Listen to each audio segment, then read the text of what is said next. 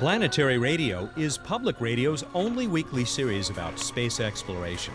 I'm Matt Kaplan, and I hope you'll join me as we explore Mars, look for life in the universe, and fly through the rings of Saturn. We'll talk with the men and women, scientists and dreamers who are guiding us to a future beyond Earth. And don't forget to enter our weekly space trivia contest. That's Planetary Radio, Mondays at 5:30 p.m. right here on KUCI.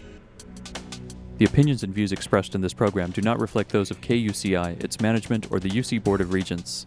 To find out more about this talk show or other talk shows broadcasting on KUCI, log on to our website at kuci.org or check out the latest program guide.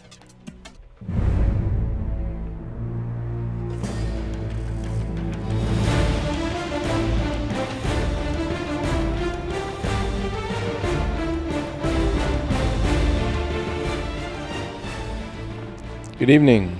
You're listening to KUCI at 88.9 FM in Irvine and online at kuci.org. I'm Lloyd. I'm this show's engineer, and welcome to Privacy Piracy. Our host is Mari, and if you don't know her, she's a local attorney and certified information privacy professional. She's the author of several books, including Safeguard Your Identity and From Victim to Victor, a step by step guide for ending the nightmare of identity theft and she sits on the advisory board of the State of California Office of Privacy Protection.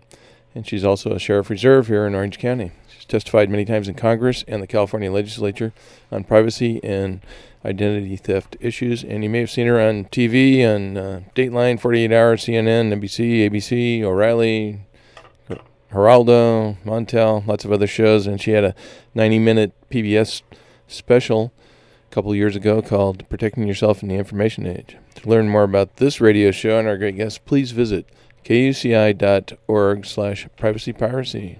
Evening, Mari. Good evening. I am so excited tonight. We have a fabulous show. First of all, you know, just a few weeks ago, we got to know a bunch of the PA hosts here at KUCI, and I got to know a great guy named Dan Sung. Tsang. if I could say his last name, I'd be even better. Close. That was close. Yeah. And anyway, he was, we were all sitting around talking, and he told me this incredible story about what happened to him and about this fabulous attorney who represented him against the CIA. And I asked him if he'd be on the show, and I was so thrilled that also his attorney, all the way from Washington, D.C., agreed to be on the show. So let me introduce both of them and tell you, and then we're going to get started with both of them with Dan right here in the studio. Thank you, Dan, for coming, and and for Kate all the way in Washington D.C. So let me just first start out with Dan. Dan Tsang is a researcher, radio talk show host, and privacy advocate. He um, he is one of our special, wonderful, longtime DJs as well here at KUCI. He hosts the show Subversity every Monday morning from 9 to 10 a.m., which you must not miss. And um, Dan is also UCI's Asian American Studies Politics and Economics bibliographer. He runs the Social Science Data Archives at the University of California, Irvine. I bet you didn't know that, Lloyd. Since 1993, he has hosted his show, Subversity, a long time. This is a great public affairs show, and for many years he covered civil unliberties for the Orange County Weekly. He has written op ed pieces for the Los Angeles Times on First Amendment issues. He's co founded the Asian American United in Philadelphia and the Alliance Working for Asian Rights and Empowerment right here in Orange County. He successfully sued the CIA for spying on him. The case Tsang versus CIA was settled out of court with a promise from the CIA never to spy on him again. He studied government at the University of Redlands and political science and library science at the University of Michigan in Ann Arbor, and he was a Fulbright research scholar in Vietnam in 2004. So we have a top celebrity sitting here right with us. And then also, I'm going to introduce right now because we're going to go back and forth with both of these wonderful celebrities. We're also going to introduce Kate Martin. Since 1992, Kate Martin, um, an attorney, has been the director of the Center for National Security Studies, which is a nonprofit human rights and civil liberties organization in Washington, D.C. Kate Martin has taught strategic intelligence and public policy at George, uh, Georgetown University Law School and also served as general counsel to the National Security Archive, which is a research library located at George Washington University. And she did that from 1995 to 2001. Since 1998, uh, 1988, she has litigated and testified before Congress on the entire range of national security and civil liberties issues. In fact, I had the opportunity to read some of her testimony. Very impressive. She has many publications. And I just want to go further that previously she was a partner with Washington, D.C law firm of Nussbaum, Owen, and Webster. And she graduated from the University of Virginia Law School. Hey, I was there, Charlottesville, Virginia, um, where she was a member of Law Review and she graduated from Pomona College. You can learn more about the Center for National Security Study at our website and also at www.cnss.org. O-R-G. So, Kate, thank you so much for joining us this evening. Thank you for having me. Well, this is really thrilling. So, Dan, Dan is sitting here taking pictures. So I'm going to tell him to put the camera down. And Dan, tell me, why don't you tell us a little bit about what happened to you and, and how you got Kate involved, and then we'll ask her about some of the legal issues. Uh, actually, the I was working with a magazine that uh, actually is critical of the CIA and covers um, covers its activities, especially its kind of uh, bad activities. And so I thought maybe um, the, the CIA must have a file on me. So I actually wrote a Freedom of Information Act, Privacy Act request for anything they had on me. And uh, they wrote back and said it was uh, they couldn't release anything because it was national security. Uh oh. and so I was kind of stumped. But the uh, ACLU has actually um, um, a booklet that um, shows you how you can appeal denials. So I did appeal. I thought, but then when I appealed it, they said that's when they told me that I couldn't get it because of national security, and so uh, I figured that I had to go to court. Uh, but the ACLU booklet, the manual, also had a form you could fill out to file a sample uh, lawsuit, and so I actually just wrote my own lawsuit. I had a friend uh, who is a lawyer, and her secretary wasn't there that day, so I could use her computer and had the formatting on the paper for the paper on her uh, computer printout, I guess, on her computer uh, printer, and so I could actually design the form, and I just copied it from this manual, and I said I'm a P, uh, you know, I'm uh, filing this under the whatever freedom privacy of information and, and privacy yeah. actually a privacy act oh, because right. it applies to an individual, so it's a privacy act uh, right. lawsuit. And then when they started coming back with all these deadlines saying that I had to meet, otherwise they would toss out the case, mm. I freaked out and yeah. I, I started looking for a lawyer. So how did you find Kate? I actually found it circuitously. I, I, I uh, at first the ACLU wasn't interested, but then they said, well, maybe you should talk to somebody in Washington because this is kind of a national security case, and so so I was able to contact her, uh, and then the ACLU locally uh, in LA also took on the case together with her. Okay, Kate. Now tell us. Um, tell us first of all the goals of your organization. Well, the center has been around for more than 30 years, actually, and was founded uh, in the aftermath of the revelations about CIA and FBI spying on Americans. Mm. That were all of those revelations were documented, and the misdeeds in what's called the Church Committee report, which I commend to everyone to read. And then there was this period in the 70s where Congress undertook to uh, outlaw lots of the abuses by the intelligence agencies, and the center was founded to work on all of those issues, to basically to stop FBI spying and CIA misdeeds. And so uh, we were for many years uh, a project of the ACLU and another organization. Kind of unique. We had a kind of unique relationship with the ACLU. And then in uh, the mid 90s, we left the ACLU because we wanted to do some work with human rights advocates overseas in Eastern Europe and Latin America in order to help kind of establish a legal regime to put under control the the remnants of what had been the KGB and the secret police in that part of the world, and and the military police, uh, the military intelligence agencies in Latin America. So we've done uh, national security classification issues, government surveillance of Americans issues, um, all of those issues for all of those years. And since September 11th, of course, we've been really busy Right. because there's been this tremendous assault on civil liberties. Dan's case uh, was many years before September 11th was was very is still very relevant to what's going on today.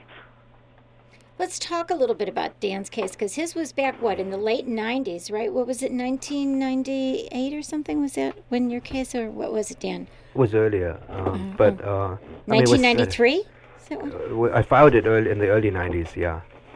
And Right. I didn't want them to spy on me, and uh, because I realized that there was a law that prohibited spying on political activists.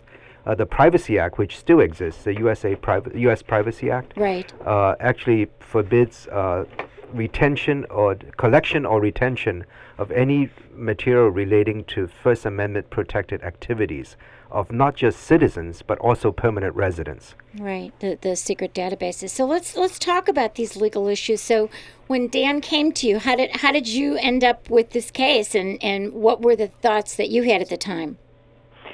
Well, um, we got lots of requests for help, and most people, we were very small and we couldn't help very many people. But Dan, who had, as a layperson, drafted a great complaint against the CIA, and really? it was, and I could not believe that the CIA was doing this because what had happened is the CIA had spied on uh, anti-war protesters during the Vietnam War, and that had come out, and there had been a big scandal about it, and the then CIA director had basically said we shouldn't have done that, and we agree we won't do it anymore. And then, as Dan mentioned, in 1978 they passed the Privacy Act, and the Privacy Act prohibits intelligence agencies like the CIA from keeping information on Americans' political activities. And Dan came along, and the CIA had a file on him, and he didn't work for the CIA, and he'd had no connection to the CIA, and so they had no excuse for having a file on him. And not only did they have no excuse for having a file on him, but they had a file on him for a flagrantly unconstitutional reason. And that was because he had worked on the magazine that he mentioned, and that magazine was Covert Action Bulletin, right, Dan? Covert Action Information Bulletin, yeah. Now, uh, later it was called Covert Action Quarterly. And that magazine was extremely critical of the CIA. And so basically, the CIA was keeping tabs illegally on uh, Americans who were critical of the agency. And so that was that case and the issues presented were at the core of what we worked on and what we tried to fight for. Actually, the first article in my file was a review I did of anti-surveillance magazines, including Covert Action, for a library journal. So that was actually a, a, a like a b- magazine review section I did for library journals, which is a Bowker publication. So that was the first thing in my file. Right. So tell us uh, about uh, the the Privacy Act and how it came into being, because that really is kind of the core of this, right? And and let's talk about the Privacy Act because it sure doesn't seem to have um, much uh, effectiveness right now. C- can you tell us about a little bit more about it, Kate? Sure. The Privacy Act uh, was passed in 1974. I'm sorry, not 78. Yeah, seventy four. in 74, and Senator Sam Ervin, one of the great heroes of the Congress, there's nobody like him in the present Congress, was the author. And it's interesting because if you go back and read the history of the act, what they were worried about was that the government would be able to use its new computer capabilities to compile dossiers on people. And there are these great quotations in the history of the Privacy Act where Ervin and others say that every time the government learns a little bit more information about one of its citizens, you lose a little freedom. And so the Privacy Act was an effort to restrict the collection of information on Americans and how much information could be computerized and kept. But unfortunately, because obviously the government has to have lots of information on lots of people, and for some very good reasons, you know, ranging from, you know, the names of people who get Medicare benefits to the names of people they're investigating for crimes and the witnesses to such crimes, etc., is that the Privacy Act ended up being a very complicatedly written statute. And while its goals were great, uh, I'm not sure over time that it was very effective in achieving them the only real victory that I've ever had with the Privacy Act was in Dan's case. right. so, so they, in other words, if, if I understand also in the, the Privacy Act is that there weren't supposed to be any secret databases, correct? I mean, there would be databases, but they weren't supposed to be secret. You were supposed to be able to see what was in those databases if you were in those databases. Am I correct? Yes, Kate? but there were some narrow exceptions. Right. For example, law enforcement and things yes, like that. Yeah. Like the FBI had a uh, could keep secret who it was investigating while it was investigating them. Yes. Right. But it right. couldn't collect stuff on First Amendment protected activities. And I remember in court, uh, the judge was kind of upset. Uh, we had one court hearing that I attended, and the judge was saying he would be upset if the if I was at a political demonstration and there were files kept on that. Right. So, so what happened? You took the case. He had filed the the lawsuit, and you took the case. So, what happened then? I think the in the beginning, uh, didn't they? They said Dan, when you were still pro se, that they couldn't release anything in the file. Right. Right. couldn't tell me the even the date of the documents, uh, because I would uh, I could figure out where I was. Uh, so I had to get, go through a lawsuit to get, to get even the dates. Right. And that was, you know, that was outrageous on the part of the government because what they figured was, oh, he's representing himself, so we'll get away with this. And the law is very clear that they have to give you the information in your file unless it's classified information. And if it's classified, they have to give you everything. You know, they have to redact the parts. Right. And so the first thing that we fought over was whether or not he would get his file. And as soon as I, as soon as I and the other ACLU lawyer show up in the case, they're like, "Oh, right, we we will give you most of what's we've had in the file on you." Right. And so then I've forgotten, Dan, whether or not we had a fight to get the rest of it, and whether finally we didn't get quite all of it, but most of it, right? Well, they wouldn't give it to us until we settled. I couldn't get anything basically. They did do the redactions because of Jon Wiener's case over the uh, John Lennon's file. That was a precedent. They had to redact each section but then give a summary of it. So that was a fight over that, whether they would give us any summaries. Did they give you any summaries? They they did uh, one sentence for whatever it was about, and then eventually they gave us. But even in the document, they they called me David at one point when my name is actually Daniel. So we were trying to figure out what the file was about and why the file had been set up on him, and then it became more and more clear that the file had been set up on him because they deemed him to be a critic of the CIA. Mm. And as Dan mentioned, the Privacy Act has this, you know, it's meant to prohibit secret databases, it's meant to limit how much information the government can collect. It gives people a right to collect, to correct their files. Right. But then it has this very specific protection that says the government may not collect information about the First Amendment activities of individuals, except if necessary for law enforcement purposes. Right. And were they trying to say that there was some law enforcement purpose for collecting Dan's information? Well, that was very interesting because it turned out that the CIA lawyers and the bureaucracy had basically been paying no attention to this part of the law. And they were kind of surprised that the they had the file. They were surprised. You know, it's like one hand doesn't know what the other hand's doing. Exactly. They don't know how they are interpreting the law. So initially they say, oh, yes, we're a law enforcement agency. But in fact, the law could not have been clearer that the CIA was not a law enforcement agency. and in fact, the CIA charter says the CIA shall have no law enforcement functions inside the United States. Right, because that's the FBI, right, and the Secret Service. Exactly. And, and that prohibition on being a law enforcement agency was put in by President Truman uh, to protect civil liberties so that, in his words, you know, the CIA wouldn't turn into the Gestapo. Right.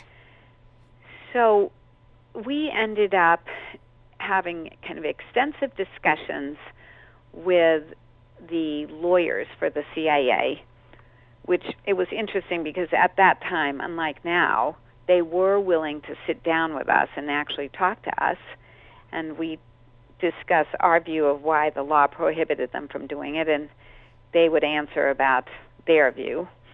And it became clear that they did not feel that they had a tenable position to keep the file on Dan. Right. And so at that point, we start settlement negotiations. you Now, also didn't you also sorry didn't uh, Kate you also ask them to prohibit uh, in terms of the settlement prohibit spying on all Americans and permanent residents. Yes. So the settlement, what we said was, well, let's talk about when, if ever, you would be entitled to keep files on Americans' First Amendment activities. We said basically, if someone, if an American was working for the CIA, then obviously the CIA can have a personnel file on them, and it might have information about their First Amendment activities. If, and then we also agreed that if the CIA was investigating someone as a potential spy, because when, for example, the CIA is worried that one of their people is spying, which has happened some fair number of times over the last few sure, years, Sure. um, they investigated along with the FBI and they would look at whether or not there were other people not working for the CIA who were in league with the, the suspected spy. So we said, so if you suspect someone of espionage or or you have you know some reasonable basis to suspect someone or someone is working for you, then you can keep First Amendment information on them but otherwise you can't. And they refused to agree to that in the settlement agreement. Hmm. What what they did do, and I, I don't know, Dan, maybe you want to describe what they did agree to with regard to your file. They agreed to expunge the file and promise not to spy on me again. And they And how did you know that that was really going to happen? Actually, they were recruiting on campus a few years later, and the recruiter actually, when I took a picture of him, he took out a camera and took a picture back of me. and this is a recruiter, not a spy, supposedly, but he was a CIA recruiter. All right. So what did you do about that? Did you did you tell them that, that there's a, an agreement that they can't spy on you? Well, I called Kate. So what happened? Did that picture get deleted or what? You don't know? We don't know what happened. But we did have some discussions with them about how they were going to, in the future, know that they had this prohibition, right? And I've forgotten what the result of those was. Um, it was interesting because a few years, not that before 2001 though, later, when the CIA had a website, they put up on their website. Oh, right. Remember that they never kept files on Americans Right. which was so you know it was so weird because on the one hand they wanted to tell the public and they and the people putting it up on the website believed Right. that they didn't keep files on Americans right. Right. but the lawyers and the powers that be at the CIA were oh no we're not going to agree never to keep files on Americans and so we wrote a letter saying well that's not your legal position. Your legal position is that you are entitled to keep files on Americans, at least in these circumstances. And so they they should have been transparent about it and put it up on the website. Right, and so they changed their uh, their website after we protested that. So, does the website clarify under what conditions they will keep these files on Americans? You know, for for law enforcement or for spying, or if you work for the agency. I mean, does it actually say that? You know, my. Do you remember? Dan, no, they what took it. it. They originally they had said that we they don't spy on Americans, and then you can uh, verify that fact by doing a Privacy Act request, which is what I had done. but after Kate complained, uh, and it got reported in some of the media in Washington, uh, they actually just took out that section. So, so let me ask you something, Kate. Did, did you know I'm I'm you know mediate and I really believe in settlement, but sometimes I just wonder if you really need to have a case that has, you know, uh, the, the the wording out there for everyone to see. You know that you really need to have it adjudicated by a court to say these statements, so it sets up precedent.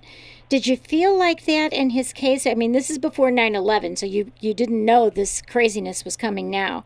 But did you ever have that feeling that the settlement really wouldn't be, um, you know, a precedent? I felt pretty confident that they would abide by the settlement with regard to Dan. Right, right. Um, but but it's such a huge issue for everybody, really. I mean, even even us talking on this show right now. I don't know if they care about KUCI, but you know, am I going to be spied on now because I got Dan sitting here and and I'm talking to you, Kate? Do you know what I mean? Well, and you know, it, it's it's an interesting question. At the time, I was uh, pretty pretty confident that, in general, the CIA did not care about Americans.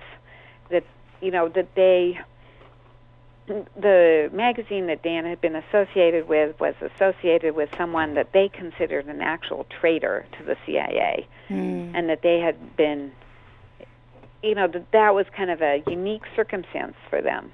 I see. But uh, on the other hand, if we could have had some fair uh, confidence that we would have won, we I think we would have Dan and I would have seriously considered litigating for just the reasons you just said I see. is okay. to get that agree- but even before 9/11 it was very difficult to win a case against the CIA I see. and I brought a very similar case against the FBI, who was a law enforcement agency, but who had no good law enforcement reason for keeping the file on my client.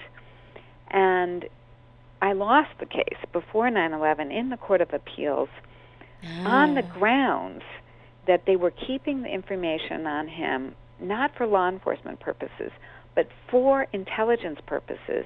And you never know when it might be useful in the future. Oh, goodness. Oh, yeah, you got to keep all these databases because you never know. And isn't that what they're doing now? Myriad databases that they probably couldn't even find people when they need to find them because they've got so much on everybody. It's it's insane. Well, that's right. And it's the law at the moment is terrible because while the Privacy Act says you may not keep information except in the following circumstances, the way the courts have interpreted it, it's toothless. And so there's very little legal prohibition on them keeping files on Americans, and they are assiduously collecting as much information as possible to keep files on Americans. And most of that collection in the United States is done by the FBI and local law enforcement, et cetera. But after September 11th, in the Patriot Act, one of the things the Patriot Act did, which is not talked about so much, is that it required the FBI to make its files on Americans available to and accessible to the CIA Ugh.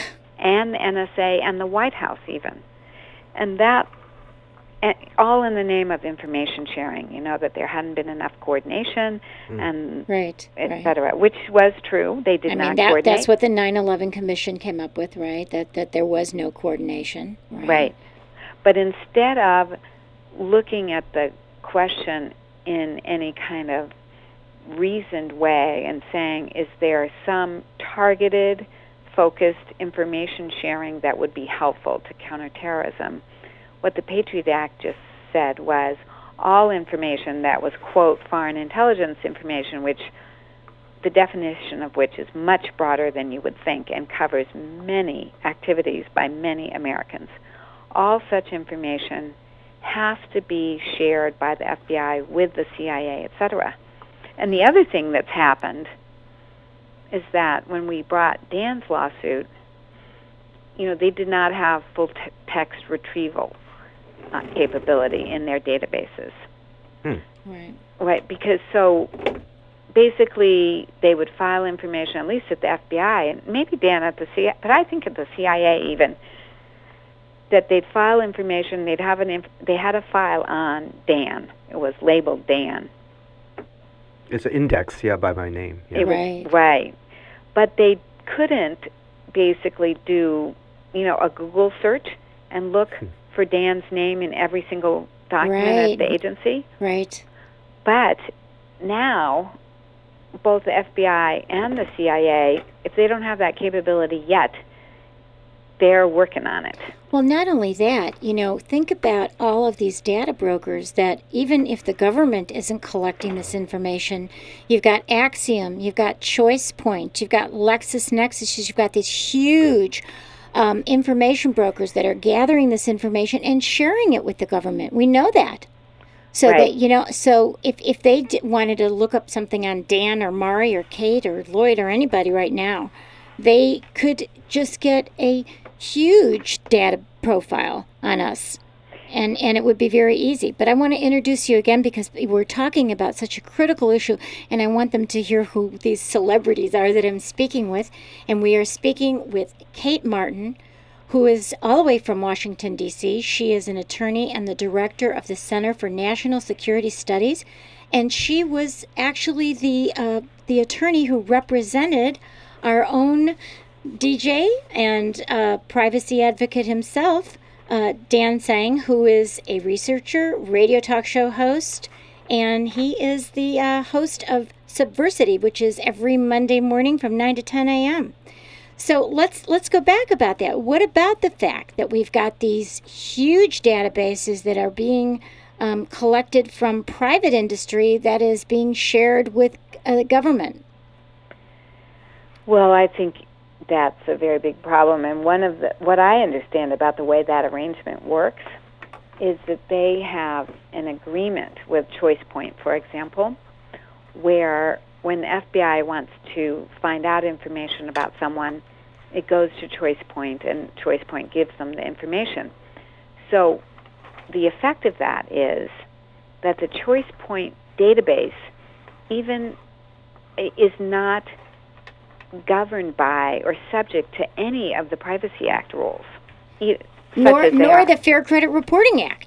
Right. Even though, um, in essence, the ChoicePoint database functions as an FBI database because the FBI can get access to it whenever it wants. exactly. The, the other thing that happened in my case was that the CIA turned over my file to a foreign uh, intelligence agency Oh. as a result of the interrog- interrogatories in my case. They admitted turning it over. So Who did they share it with, Dan? they didn't say what agency. And that's what's partly why they didn't want to give us the dates because they thought we could figure out. Because I was traveling in Ah. Europe in the. We finally got the dates, and I figured out I was traveling in Europe, but I didn't know what day. You know what I mean? What what country I was in. I mean, So that could have been, you could have been arrested when you get off the plane in some other country. So that was the scary part that they were routinely turning, apparently turning it over to another agency, uh, even though they're not supposed to collect this stuff. So you, you didn't get that information? You still don't know today who, who they shared it with? It's uh, top secret. And the file that I, they did release to me said eyes only, which means it was only for the eyes of the, you know, they sent a request for the recipient, like the head of CIA and the field office, somebody, uh, a station abroad somewhere. They sent a request to every f- station in every CIA station abroad if they had any information about me. You know, I just wonder. This is this is something that would be really interesting. To, have you done a background check on yourself? I mean, a, a criminal background and a we did all that. back- Yeah, there was nothing. There are no files. There's no FBI investigation on me. There's nothing. We did all that as part of this whole case. Oh, that's good. We okay. wrote to the NSA, even National Security Agency, Right, right. uh, to see if they had a file. Uh, uh, Kate's uh, colleague, Mark Sari, who is the other attorney in this case, uh, wrote that, I think. Right. You know, uh, Kate, I always worry about these these databases that are supposedly deleted, you know, or or you know, somehow they could get back, you know, uh, and and somebody else picks them up, and and that would be the worry. You know, just wondering if you would get go in and get a whole background check from Choice Point. They they might find something back. I mean, we found things that was Yeah. way. You know, when I did Lloyd's, we found things from way it's remember we did a background check and we saw something on there that was from like 20 years ago it wasn't it wasn't a criminal thing but it was still stuff that is not supposed to appear i don't know if you remember what i'm talking about yeah some kind of vehicle violation and and that kind of stuff is is not even supposed to be there uh, and it won't be in your uh, dmv but it'll be in your choice point We had a document that was an article in the Michigan Daily at U of Michigan, where I went to school, about this case. And it said, do not keep, destroy, do not keep, and we found it. they released it eventually. The CIA released it. Apparently, some domestic station of the CIA wrote in a um, report about the article in the Michigan Daily and sent it to CIA headquarters. And it, somehow it got retrieved. You have to wonder whether or not our tax dollars are doing any good when they're clipping Dan's articles about, you know, Dan's lawsuit against the CIA. And my first, uh, my association with Covert Action was I indexed the first 12 issues. I was the indexer. right so it wasn't even like you had a, a strong opinion about anything at the time you were just Oh, I, I did have an opinion, but it was but I mean, you weren't you expressing indexing it. Yeah, Right. you weren't really expressing it. So, Dan, how did you feel being the subject of this kind of surveillance? I mean, I was a bit paranoid because even faculty on campus said they were afraid to talk to me. They didn't want to be seen. I'm afraid to me. be, have you on this radio show. No, I'm only kidding. no, I mean, yeah. So, so until the the case was over, I mean, is that what you were? Did you feel better that that this was really going to be a done deal when the case was over? Did you really feel that confidence? That No, I, I don't. I don't trust them, obviously, and they never really showed what they did in terms of um, removing my file from the database. I'm not sure they actually did that. And you know that that chilling is, of course, what the First Amendment is supposed to protect against. And Yes. Um, I, I think that, especially for people like Dan who travel internationally, you know, it's it, well, things have, are different since 9/11, but before 9/11, you know, there wasn't any real worry that the CIA or the FBI was going to go after Dan in this country. But there is once you travel internationally and they share the information with who knows which government, most of many of which are not trustworthy at all in terms of respect for the law or evidence or facts, etc. Or and that the US government instead of protecting people is exposing them. And I think that has become even more of a problem these days. You know, Kate, I, I also worry from, from one who deals with a lot of people who have had background checks, for example, that have erroneous information in it or mixed information from someone else. I mean, the fact that they would share this information and you can't see it to correct it, you know, with the information privacy principles that, that are supposed to be guaranteed under the Privacy Act. And that's what worries me also is that the, some database that might be created now about Dan or any of us um, would have erroneous information that that would be picked up maybe by a foreign government or or even our government and and somehow um, you know put him in jeopardy for for for anything in his life. I mean that that's that's a huge concern now, isn't it? After 9/11 with these huge databases? Oh, I think it's a huge concern. I think that in some ways it's the biggest threat to liberty inside the U.S. is that not only do they have the ChoicePoint database and the uh, FBI has its own investigative data warehouse that has 1 billion records. Yeah. But now they have these technological capability, as you know, to analyze and data mine all of those all of those databases in ways they never could before. So they can put it all together. And, you know, they can try to come up with a computerized picture of who you are and what you do and all your activities and who you know and who you hang, you know, who knows them. And that kind of information in the hands of the government, uh, you know, I think that the well, the people who wrote the Constitution basically understood that you can't count on individuals not to abuse power, and so you have to keep the power away from them, and we're giving it to them because they have it through these databases, and therefore about the details of everyone's lives. Right. It had details of what I studied in school, where I went to school, what courses I took, and you know what I majored in, that kind of stuff. And you know they they they actually did go through and do some research, and got that information in there. And then uh, activist groups I founded at when I was at Temple University, I founded a group that was uh, doing kind of anti-surveillance work, and so they said that group was similar to Covert Action Information Bulletin. That was the CIA memo said that. Right. And So- I think Dan, didn't we we suspected that one of the motivations for looking at Dan was their view that maybe he wasn't an American, or Right. maybe My last of name. his last name, right, my last name. which is spelled with you know, T S A N G, right? right. right. If I was Smith, I'm sure they wouldn't care. Right. It, They said they did say they uh, one of the FBI uh, CIA files said I was a Hong Kong-born Chinese.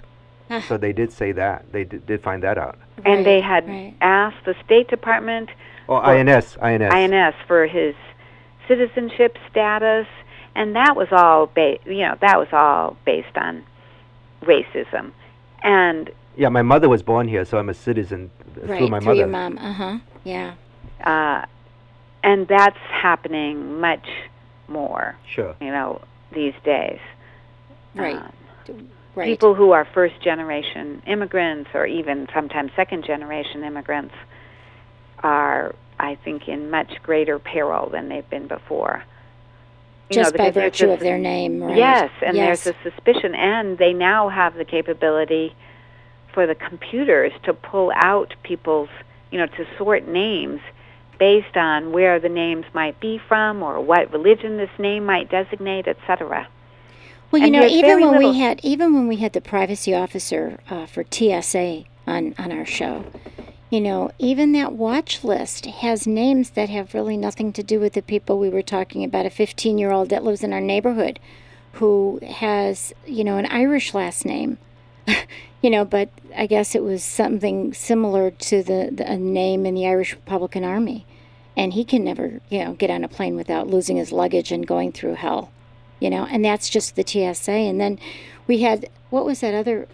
Yeah, and Ted Kennedy even, you know, and then the the other database about the instead of the no fly list, it was the the the, the no buy list. we yeah, um, that you if you had a name that even Cameron Diaz, she had trouble. She she can have trouble applying for a loan because her name is similar to some of these drug cartel names in uh, in Colombia.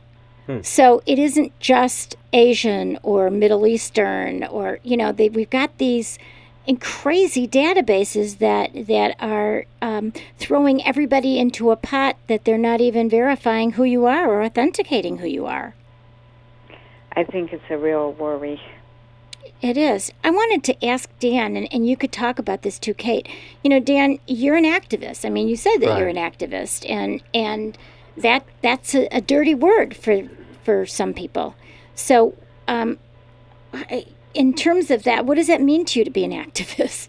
Well, I think you need to have a healthy dose of uh, healthy paranoia. I think you, you, you can't be you know totally freaked out and not do anything because somebody's maybe spying on you.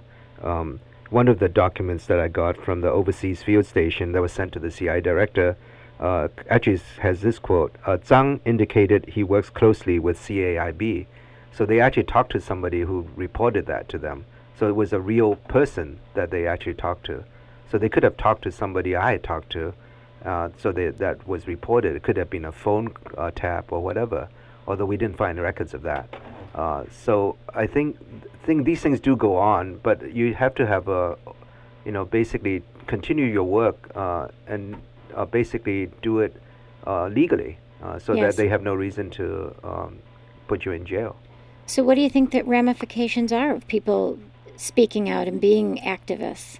I think people should continue to speak out, but they should be more careful about who they talk to sometimes in their private conversations, and be be, be more uh, paranoid there.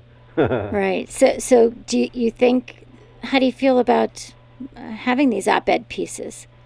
What do you think? Putting it in the media, doing things like what we're doing today. No, I've written a lot of op-eds, and you know, even on this case, I wrote a piece for the LA Times, and I think that uh, is a way to educate people. Uh, Exactly. they're not not everybody can speak out sometimes, and so uh, you you you want to maximize uh, your opportunity to uh, get the word out. So, what would you advise people? Let's say, you know, the students that are on this campus, you know, uh, or the people who are driving by who might be concerned about this. What would you advise them after what you had gone through? What would you advise them to do? Well, the solidarity in numbers. You know, if enough people speak out, even against this war, uh, you know, then maybe things will happen. You know, if we don't speak out and th- are afraid, then the forces of evil will have succeeded. Exactly, and and I mean that's isn't that really, Kate? The uh, the whole purpose of our Constitution is to be able to have freedom of speech. Well, yes, and that it's the foundation of being able to make democratic decisions.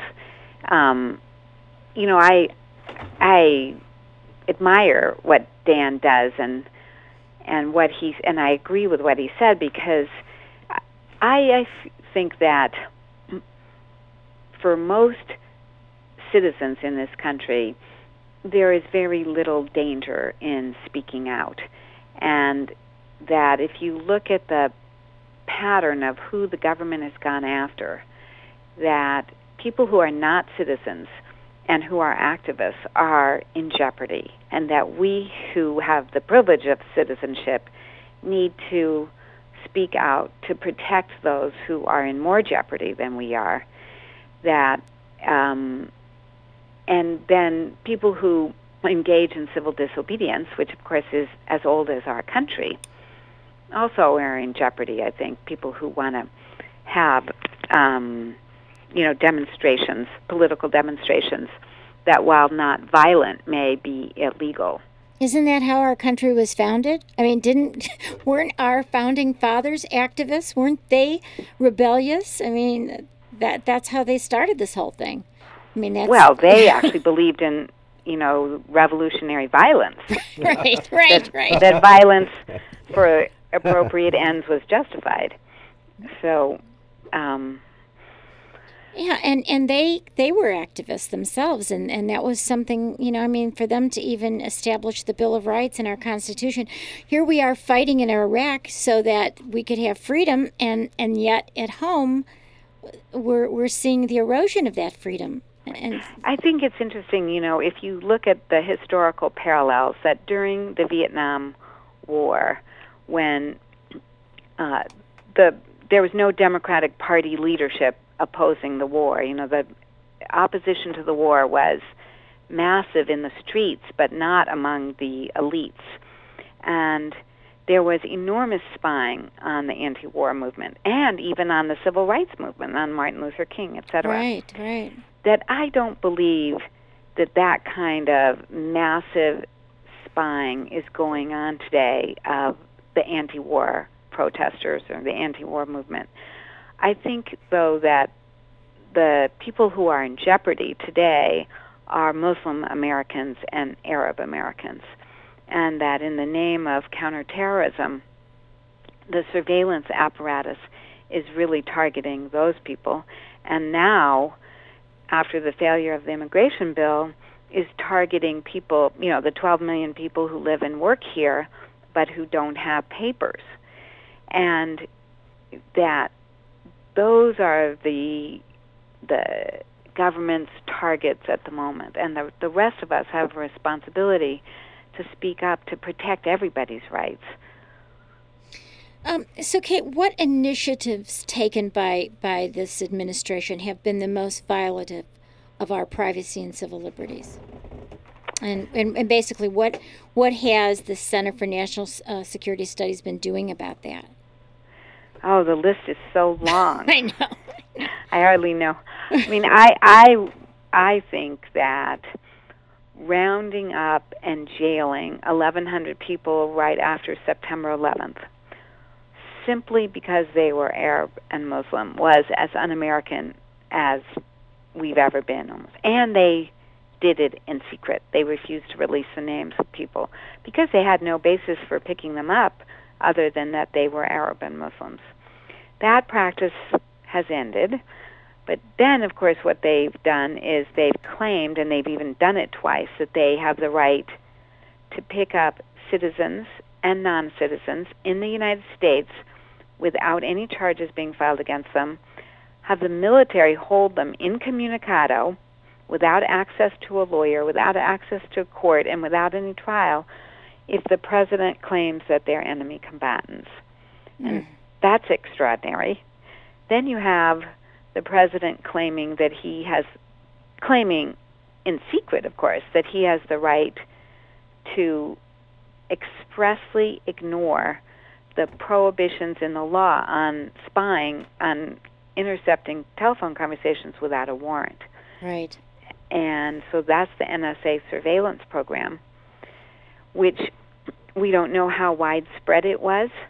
Right. But the thing I think that's truly troubling about that program whether it was, uh, assuming that it was somewhat limited in actual practice, is that the underlying presidential power claim they made about that program was that in the name of national security, the president can do whatever he likes, including commit crimes.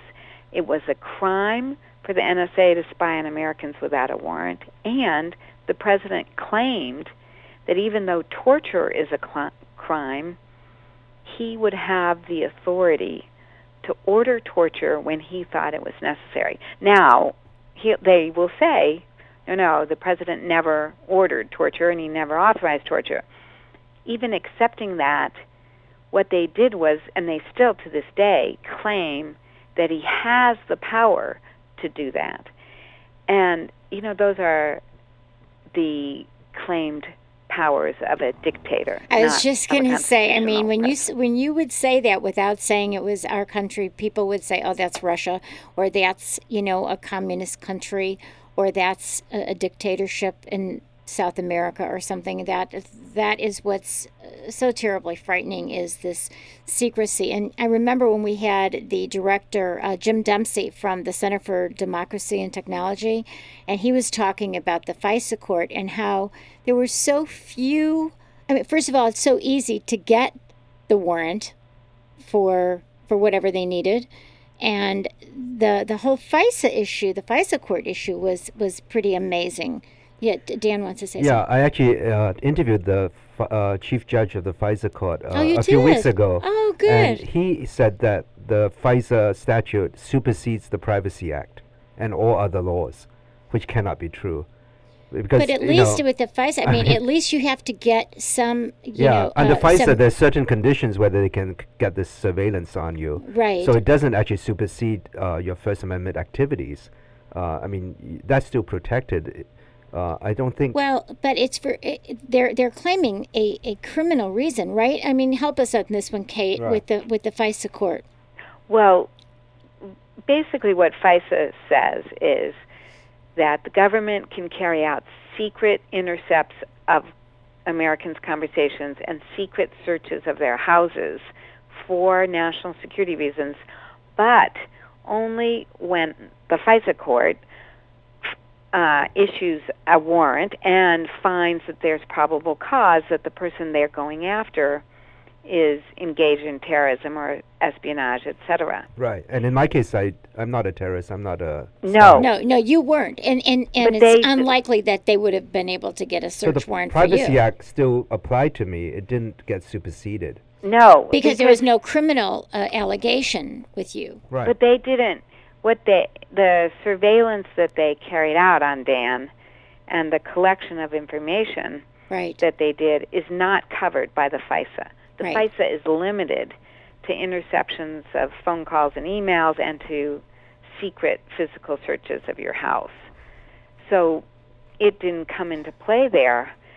I mean, it it the FISA, which has been around since 1978, has always had uh, aspects of it which we've been troubled by in terms of their constitutionality, mainly the secrecy that is Right. secret forever. Right, because there's really no oversight over them, right? Exactly. And nevertheless, this president said, "Oh, well, I don't even need to go to the secret court to get a secret warrant. I can just do it in secret on my own say so." And and that was weird because they could even go ahead, if I understood correctly, and have 72 hours even after they started the sur- the surveillance to be able to um, get the warrant. And and so few of the warrants were ever even denied. Am I correct? That's right. I, I, it, you know, we don't know because they've refused to say, but it doesn't look like the reason he did that is he could not have gotten a warrant. Right. What it looks like is that the president and the vice president wanted to claim and assert as much power for the president as possible. And this was their occasion to do that. And so, you know, this basic proposition that if something is necessary for the national security, you do it in the narrowest way possible in order to protect civil liberties, right? Right. So right. you go get the warrant. No, that's not their. They, they don't subscribe to that. They subscribed to the president should have whatever power the president deems useful for national security purposes. And that, of course, has been the claim of almost every tin pot dictator in Latin America for the last 50 years. Yeah, and you know, I mean, in the name, I think they're using fear. And, and obviously none of us want to have another 9/11 and we're we're hearing about these gut feelings that there's going to be some horrible thing happen and you know in in in the name of security that we should be willing and happy to give up our civil liberties when it isn't really necessary.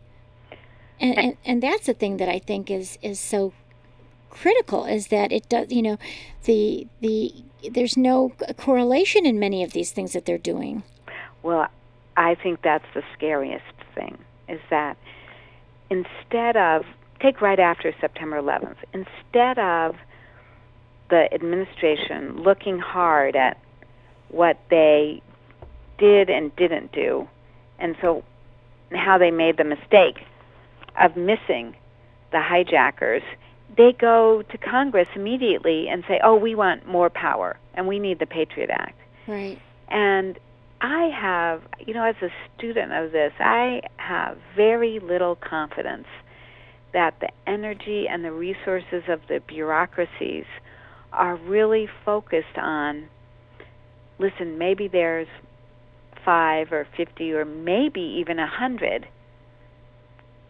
would be terrorists in this country. How do we find them? That is not what they're focused on. And that's a very hard problem. And I don't hear any talk by the administration about that. Instead, it's all about, you know, we need the, tools to be able to look at all 300 million people in this country. Like, if that's the best you can do, then I'm worried. yes and you know what i'm worried because we need to have you back on lloyd is telling me we are just would you believe this time has just flown First of all, I'd like you to just give your website again. And um, we've been speaking here with uh, Kate Martin, and she is an attorney and the director of the Center for National Security Studies. Just give your website so we can learn more about all the great things you do and maybe get you some donations. Great. It's uh, www.cnss.org.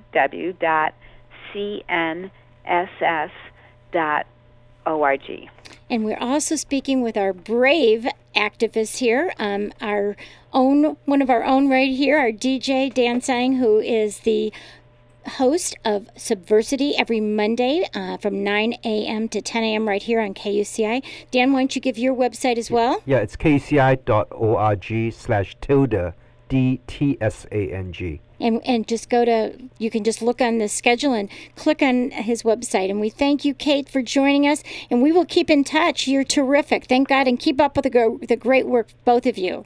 Thank you. Okay, good night. You've been listening to KUCI 88.9 FM in Irvine and KUCI.org on the net. I'm Mari Frank, your host of Privacy Piracy. Please join us every week here at, from 5 to 6 p.m. and visit our website at KUCI.org slash privacy piracy where you can see our previous guests, download our podcast, and Lloyd's going to kill me. Thank you, Lloyd, for being a great engineer. Good night. The opinions and views expressed in this program do not reflect those of KUCI, its management, or the UC Board of Regents.